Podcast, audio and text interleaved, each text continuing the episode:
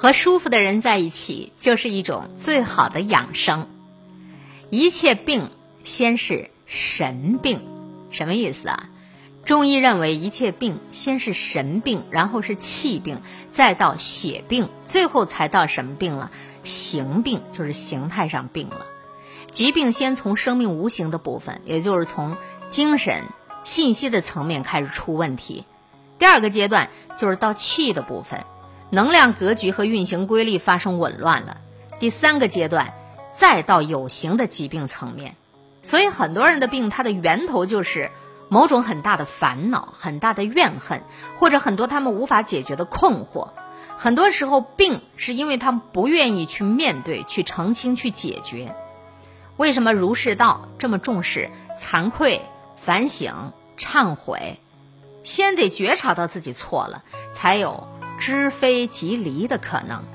心念一转，神气也就转了，生命列车的方向也就转了。你看，当一个人的身体有大病的时候，已经是生命列车的方向错很久了。但是有一点一定要记得，信念随时有机会转回来，信念一转，神气随时有机会修正。很多人对自己的生活、内心的状态、身心的感受无知无觉，哎，却指望通过吃把绿豆、吃几根虫草就能改变很多。这个对于简单轻灵的小鸡儿啊、小鸟啊，也许还行。但是我们这么大、身心这么复杂的人，你得要靠它来改变，不那么容易。除非你是非常干净的肉体，非常清净的心灵，过着非常简单的生活，否则一把绿豆它是调不好你的，一包汤药也不太容易做到的。一切的源头在于无形的思想、精神，然后才有了能量，然后才化生为物质。所以，其实所有的病，或者说这个世界的开始，它都是这么来的。真正的养生，就是你真正的在感受你自己。当一个人用自己的感受在感受生活的时候，是从他的内心出发，原点是他自己，没有错位。现代人出现的问题是什么呢？我们总是去求一个东西，求一个人或者一件事，总是有很多远大的发展计划。我们一直思考，我们想得很遥远，或者我们关注一个明星，我们念念不忘，不停的看这个看那个，或者不停的讲话，不停的做事。我们总是以外在的物品为原点，那就会失去对于当下的自己和周围的感受。这个状态在中医里叫什么呢？叫形神分离。打坐安静的状态是什么呢？是《黄帝内经》里所说的。形与神俱，或者说身心合一。现在我们讲营养啊，要吃得好啊，早上一个蛋啊，什么时候吃顿肉，对不对呢？小时候我们都烧过炉子，炉火的大小决定了你应该往里面加多大的柴火，这个道理很简单吧？那么为什么我们在吃的问题上就不明白这些道理呢？你的炉火明明很小很弱，你已经没有什么消化力了，烟道都已经堵住了。你大便不通畅，你汗也不出，你也没运动，哎，你还在那吃牛排、喝牛奶，这只会增加肥料和堵塞，把你的炉火给压灭了。你体会吃什么东西有什么不同的感觉，有知有觉的去生活。哎，你吃了某个东西，你感觉不舒服，哪怕吃到第十次，你才发现，那也是有知有觉的开始。适合自己才是最好的，不是去外面寻找一个外在的统一标准。吃了什么东西你舒服，什么东西吃了你不舒服？你跟谁在一起舒服？你跟谁在一起不舒服？你想什么？你说什么？你做什么会比较安心？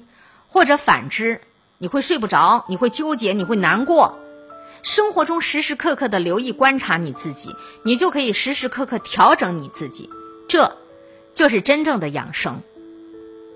养生啊，其实它就是调柔身心。《黄帝内经》对养生和养神还有一个更高的要求，叫做恬淡虚无，这个接近道家、佛家成就者的状态。恬这个字儿，竖心旁一个舌头的舌，是安静安然的意思，带着放松的微微的甜美。这个甜如果换成甘甜的甜，中药有一个原则叫做“甘以缓之”，意思就是所有的药只要是甜的啊，比如甘草，就能让人的精神、身体的运转，包括人看待问题的方式、态度柔和缓和起来。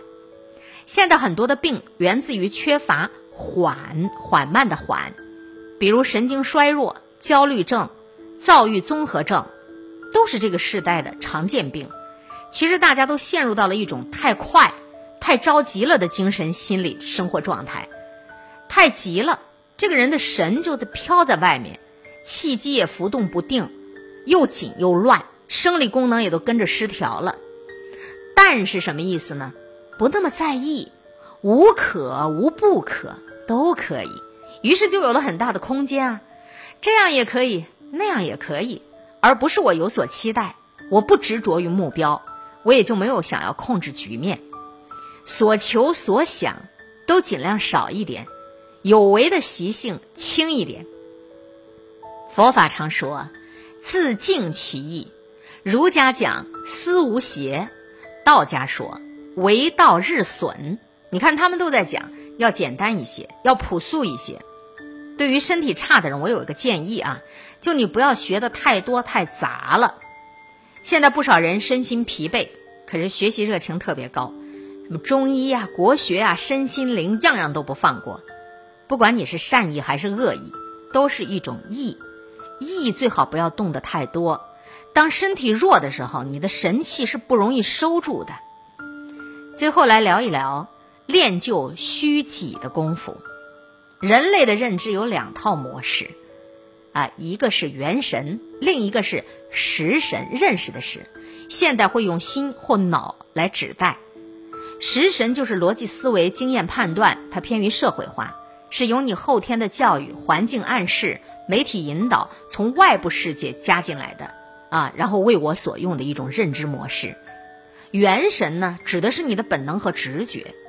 中国文化里常常提到的心法、悟性，比如书画、古琴、中医、武术的高级阶段，能够达到出神入化、物我一体，这都是直觉和本能的层面来讲。易经里也有一句话：“意无思也，无为也。既然不动，感而遂通。”中国古代的圣贤认为。对于天地万物、宇宙人生的真正认识，非思维所得，非有为可尽，乃是当心灵处于寂然不动的状态，与天地宇宙相交感的时候，自然而通达一切。